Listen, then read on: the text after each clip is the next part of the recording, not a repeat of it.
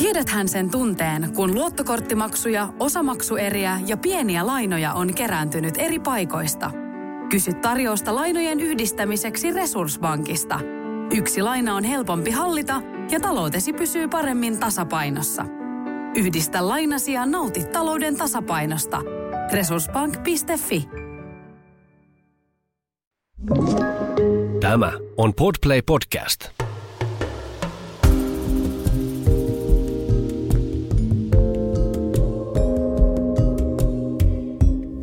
Viho viimeistä kertaa kakkoskaudella Tervetuloa Havuja kengissä podcastin pariin. Mä oon Lauri.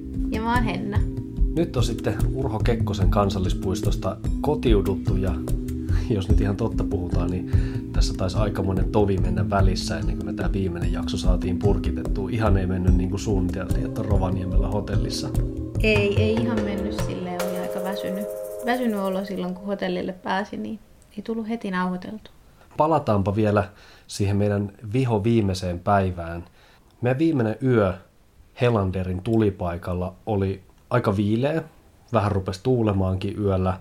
Aamulla me herättiin semmoiseen tota, aika harmaaseen säähän. Et meillähän säät suosi ihan älyttömän hyvin koko, koko vaelluksen ajan, niin vika-aamu oli harmaa ja äh, oli jo luvattu vähän vesisadetta sille päivälle.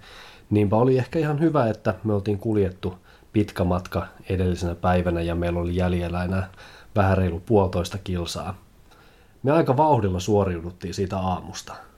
Uhkaava vesisade sai meihin varmaan vähän lisävauhtia siinä aamussa ja laitettiin kyllä aika nopeasti leiri kasaan ja painottiin loppumatkaa suorittamaan. Ja myöskin palkinto, eli Ää, niin, lämmin auto, ruoka, joka oli enää vähän matkan päässä. kyllä. Käveltiin se viimeinen puolitoista kilsaa, äh, ihan viimeiseksi vielä tosiaan pistettiin varpaat kylmään veteen, eli ylitettiin siinä melko leveä joki, sama mistä lähdettiinkin. Ja siitä autolle, onks, jäikö sulle jotain hy- hyviä fiiliksiä vielä vikasta niin sanotusta vaelluspäivästä? No hyviä fiiliksiä ainakin sen puolesta, että Lauri urhoollisesti ylitti, ylitti tämän viimeisen vesistön kahteen kertaan, koska virtaus oli aika kova ja mulla tosiaan ei ollut enää kuin se yksi kroksi, millä vedellä, niin Lauri haki sit munkin rinkan vastarannalta. Sehän edellytti muuten kolme ylitystä.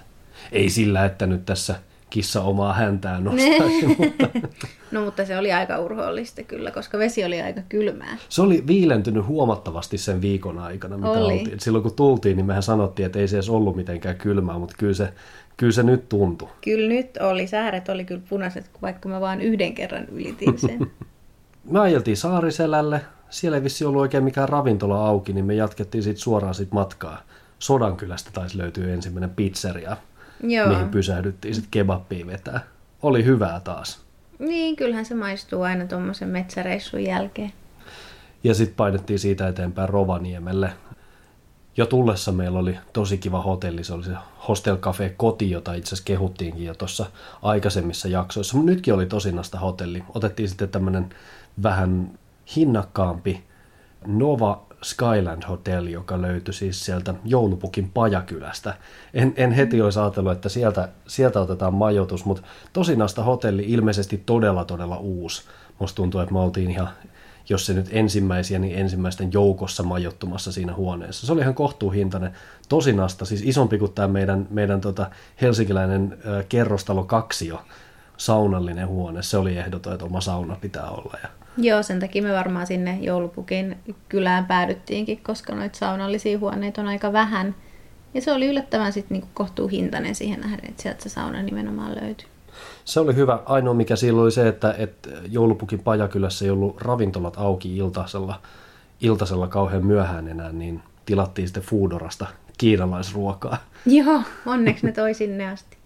Hei, palataan vielä hetkeksi aikaa ainakin tällä niin kuin ajatuksissa tonne Urho Kekkosen kansallispuistoon. Muutamia semmoisia asioita, mitä, mitä tällainen niin kuin jälkeenpäin ää, on jäänyt mieleen ja ehkä vielä sanomatta tuolta vaellukselta, niin niin kuin mä sanoin tässä alussa jo, säähän suosi meitä tosi hyvin. Meillä oli semmoista puolipilvistä oikeastaan koko viikon. Vettä ei satanut kovaa kuin silloin ihan ensimmäisenä päivänä. Mutta sen jälkeen tosi nastaa säätä, päivälämpötilat jossain 10-15 asteen välillä. Yöt oli viileitä. Joo, yöt oli kyllä tosi kylmiä ja kyllä mulla tuli vähän ikävä tuntuva pussia tai jotain lämpimämpää makuupussia, että jos tässä tavaroita rupeaa päivittämään seuraavaa vaellusta varten, niin kyllä mä seuraavalle niin kuin syysvaellukselle uuden makuupussin ostan. Mähän päivitin makuupussini ennen tätä reissua, mutta mä luulen, että mä teen sen saman homman vielä kerran. Että vaikka mä en monena yönä palellut, niin oltiin vähän siinä rajoilla. Et sit, siinä varsinkin kun Luirojärvellä oltiin ja yöllä selkeästi oltiin pakkasen puolella, niin, niin kyllä se niin kuin viileä yö oli. Et ehkä vielä yksi makuupussin päivitys. Mutta näinhän se menee, että et reissu reissulta sä huomaat, että okei, tota voisi vielä vähän päivittää ja, ja ehkä uusi tollainen tai, tai vaihdetaan toi varuste vielä pois. Varusteista muuten puheen ollen ja ehkä nimenomaan tuohon öiden viileyteen liittyen, niin se viileyshän johti myöskin siihen, että meillä kerääntyi teltan sisäpuolelle aika paljon kondenssivettä joka yö. Eli, eli ihan tätä niin kuin lämpimästä hengityksestä johtuvaa kosteutta sinne teltan sisäpuolelle, mikä sitten johti siihen, että meillä oli märkä teltta koko, koko reissun ajan, tai kostea. Eli, eli se ei niin kuin missään vaiheessa oikeastaan kuivunut se teltta hirveän hyvin. Ei se onneksi siellä sisäpuolella haitannut, siis missä me nukuttiin. Makuuhuone oli kuiva. niin, mä just sanoikin, että eihän, se, eihän siitä nyt sinänsä mitään niin kuin haittaa ollut. Niin, ei sinänsä. Ja, ja muutenhan ää, teltta oli aivan loistava. Me päivitettiin teltta tälle reissulle. Ei, kun jo kesällä päivitettiin. Joo, kesällä oli jo uusi. Fjellrevenin Abisko Shape 3, nyt toista kertaa matkassa. Edelleen hyvä teltta, kolme hengen teltta kahdelle, oikein sopiva. Iso absidi, eli eteinen siinä, mihin saatiin hyvin kaikki kamat säältä suojaan. Onko sä tyytyväinen? Kyllä mä oon tyytyväinen. Ei mitään valittamista. Mulla oli uudet kengät tällä vaelluksella. Mullakin oli. Totta, meillä oli molemmilla uudet kengät.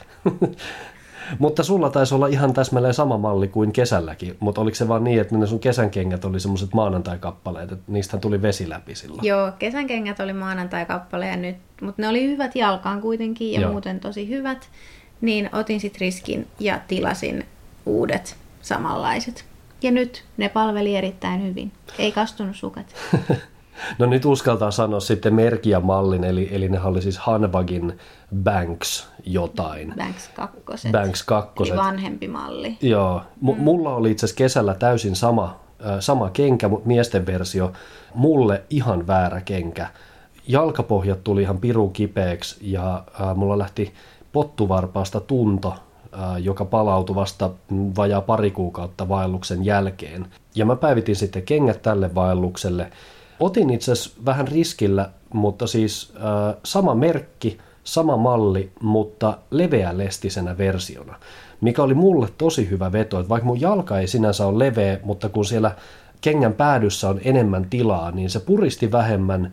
Mulla ei puutunut varpaat siinä, ei lähtenyt tunto ja, ja lisäksi sitten se oli jotenkin pohjasta todella hyvä se kenkä, että ei, ei myöskään kipeytynyt jalkapohja. Erittäin hyvä ostos ja näillä tulen jatkamaan ehdottomasti.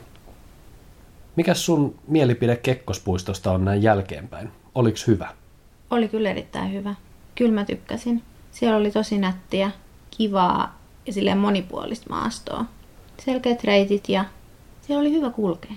Mä oon ihan samaa mieltä. Jotenkin niin tosi mie- miellyttävää kulkee. Tosi kaunista luontoa, sopivaa vaihtelua niin kuin metsien ja, ja tuntureiden ja, ja semmoisen niin kuin, avomaaston välillä. Paratiisikuru oli upea. Tosi, tosi kiva. Kyllä mä vähän rakastuin tuohon tohon Kekkospuistoon. Mä luulen, että, että me tullaan joskus vielä siellä käymään. Ja, ja samaa mieltä, mehän mentiin oikeastaan polkuja pitkin koko ajan. Polut oli hyviä, ihan tavallisia metsäpolkuja Pyöri ei näkynyt, toisia vaeltajia näkyi. Aika paljonkin. Aika paljonkin. Tuvilla, joo, mutta mut ehkä joo, nimenomaan, että tuvilla. Koska nyt kun mä sanotaan, että siellä oli paljon porukkaa, niin jokuhan saattaa käsittää, että, että sä kuljet siellä jonossa muiden kanssa tai että siellä on niin kuin ihan jatkuvasti sä oot muiden ihmisten kanssa, niin ei tietenkään. Mm.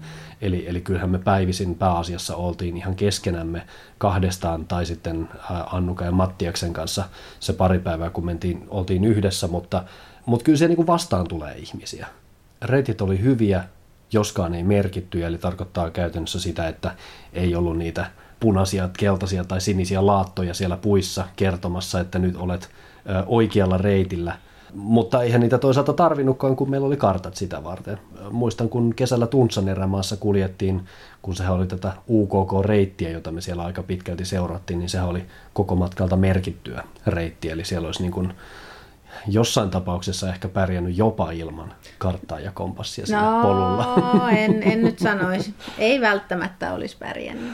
Ei, kyllä siellä... Pari kertaa olisi menty harhaan. Jos... Pari kertaa olisi menty harhaan ja kyllä me siellä polkukin hävitettiin pari, pariin otteeseen.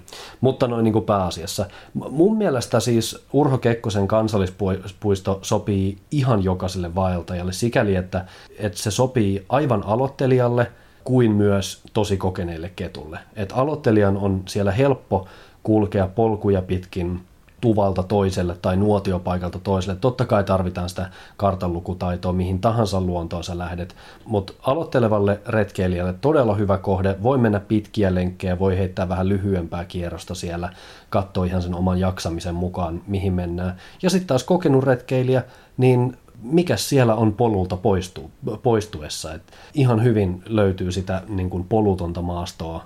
Valtavan kokoinen aluehan se on. Tuvilta löytyy aika hyvät palvelut. Tarkoitan palveluilla semmoisia perusasioita, kuten ruoanlaittofasiliteetit, eli totta kai nuotiopaikat, sen lisäksi tu- tuvissa oli sisällä kaikissa nämä tämmöiset kaasukeittimet, huussit oli kaikilla tuvilla, polttopuita oli kaikilla tuvilla oikein runsaastikin nyt kun oltiin, roskiksia oli kaikilla tuvilla, eikö ollutkin? Kyllä mun mielestä oli joo. Ja huussitkin, siis vaikka ihmisiä oli paljon, niin oli niinku siistei. Ihan totta. Toisaalta se vaatii vaan sen yhden sekopään, joka sen käy sotkemassa. Niin. Mutta mut joo, oli, oli siistejä ja, ja vain ehkä semmoinen huomio vielä, että vaikka niitä roskiksia löytyy sieltä, niin kannattaa kuitenkin mahdollisuuksien mukaan ne omat roskat kuskata sieltä pois. Mitä vähemmän niissä on roskia niissä roskiksissa, sitä vähemmän niitä tarvii huoltaa myöskään ja sen myötä kuormittaa sitten luontoa noilla mönkiä ajeluilla. Luvattiinko me palata tähän saunamaksuasiaan? Ollaan nyt sitten monen otteeseen puhuttu, mutta ei olla vielä varmistettu tätä maksupolitiikkaa. Ja samalla tuli myöskin paljastaneeksi, että mehän ei olla maksettu vielä sitä meidän omaa saunomista. Niin vieläkään. Vieläkään. Pitäisikö se tehdä niin kuin ihan heti? Se tehdään ihan heti, koska ne saunat maksetaan siis erälupien verkkokauppaan. 7 euroa per aikuinen per saunakerta. Joo, se, se asia me käydään hoitamassa hetken kuluttua kuntoon, eli vielä edelleen Metsähallitus saatte kyllä rahanne meiltä, niin kuin jo aikaisemmin sanoin. Mikä oli parasta viikon ruskavaelluksessa Urho Kekkosen kansallispuistossa? Kyllä mä sanon, että parasta oli jälleen kerran se leirielämä. Siis ei seura. Ei seura. seura oli myös ihan hyvä. Mutta niin se oli viime kerrallakin. Kyllä mä, kyllä mä dikkailen kaikista eniten siitä leirielämästä ja siitä niin kuin ruoanlaitosta laitosta metsässä. Ja nyt oli ihana, kun sai aamupuuroon poimiin mustikat suoraan siitä teltan vierestä. Ja... Mutta sitten kyllä niin kun siis maisemathan oli tosi upeat, ruska oli aivan ihana, kun varsinkin nyt kun oli ensimmäistä kertaa ruskavaelluksella, niin se oli jotenkin vielä spesiaalimpaa. Paratiisikuru oli upea ja se matka sinne Paratiisikurulle Joo. ehkä jopa vielä parempi. Sarvijoelta Paratiisikurulle. Niin. Ed- edelleen hienoin pätkä koskaan. Mm. Ja sitten mitä mä niinku alun perin pelkäsin tai ehkä jännitin oli se kylmät yöt ja kylmät aamut ja se, että kuinka sitä pärjää. Onko tarpeeksi vaatetta, pitääkö se niin kuin makuupussi lämmön, niin kuin, onko se tarpeeksi. Ja et itkeekö siellä äitiä vai miten tapahtuu. Mutta siitäkin selvisi. Ja sitten vielä kaiken lisäksi se meidän 23 kilometrin viimeinen tai toisiksi viimeinen päivämatka, mikä oli kyllä semmoinen tosi iso niin kuin henkinen ylitys. Mulla ei oikeastaan muuta lisättävää tohon kuin Anterin mukaan sauna. Mm, totta, se oli ihana. Ja se kylmä, kylmä pulahtaminen Joo, sinne jääkylmä, jokeen. jääkylmä purovesi tai jokivesi ja sitten se lämmin, lämmin sauna. Se teki kyllä jotenkin niin hyvää siinä hetkessä, että, että sitä mä oon fiilistellyt monesti jälkeenpäin. Ja fiilistely muutenkin. Kyllä on pakko myöntää, että mulla rupeaa olemaan taas vähän semmoinen vaelluskaipuu. Vaelluksesta on nyt kulunut tässä reipas pari kuukautta ja ihan hyvin voisin taas lähteä, okei nyt kun ulkona on pimeätä ja märkää ja kylmää, niin ei tee kauheasti mieli, mutta kyllä mä tässä niin kuin yllätän itseni koko ajan miettimästä jo tulevaa kevättä ja kesää, että mitä sitten ja mihin sitä sit voisi lähteä. Ja, ja huomaan myös, että mietin jo varusteita, että mitä voisi päivittää vielä ja pitäisikö jotain ostaa.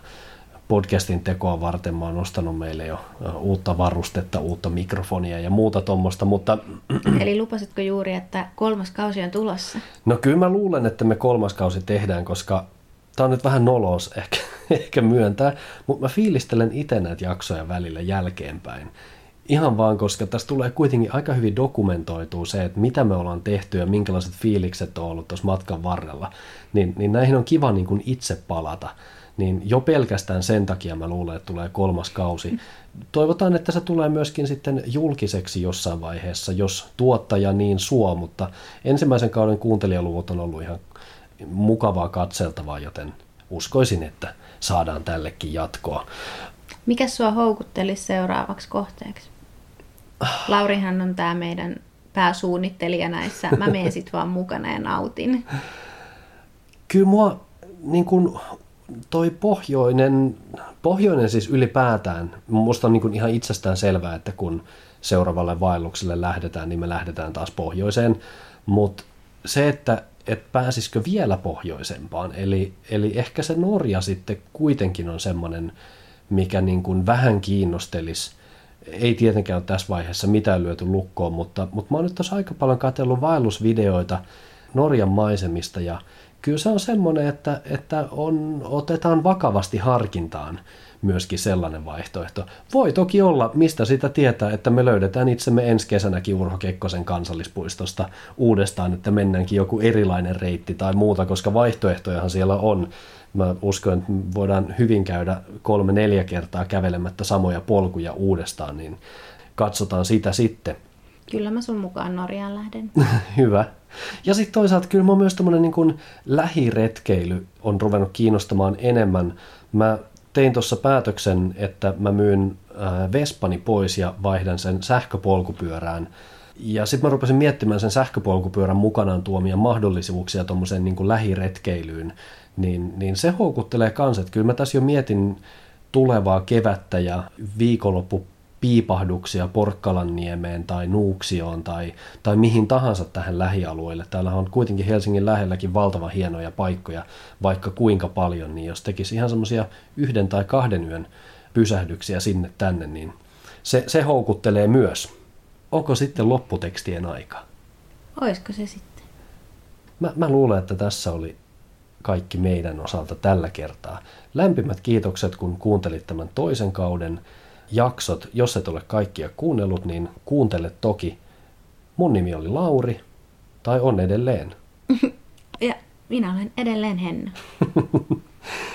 Otetaan lopputeksteihin myös muut tyypit mukaan, jotka tässä podcastissa tavalla tai toisella vaikuttaa. Eli meidän podcastin tuottaja on Bauer Medialta Tipi Takala. Podcastin hienon tunnarin, joka nyt lähtee soimaan – on tehnyt The Legendary DJ Slow. Ja Havuja kengissä podcastin kotialusta on tietysti Podplay, josta löytyy myös roppakaupalla muitakin podcasteja, niin suomalaisia kuin ulkomaalaisia. Kannattaa ehkä tämän jälkeen lähteä ottaa selvää, mitä muuta kivaa sieltä löytyisi. Meidän puolesta ensi kertaan, moi moi! Moikka!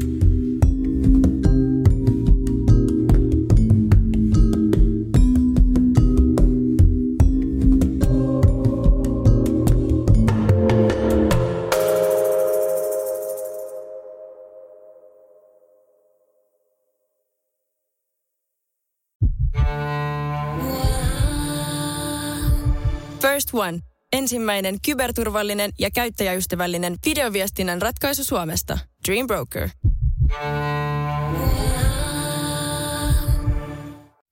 Tiedäthän sen tunteen, kun luottokorttimaksuja, osamaksueriä ja pieniä lainoja on kerääntynyt eri paikoista. Kysy tarjousta lainojen yhdistämiseksi Resurssbankista. Yksi laina on helpompi hallita ja taloutesi pysyy paremmin tasapainossa – Yhdistä lainasi ja nauti talouden tasapainosta. Resurssbank.fi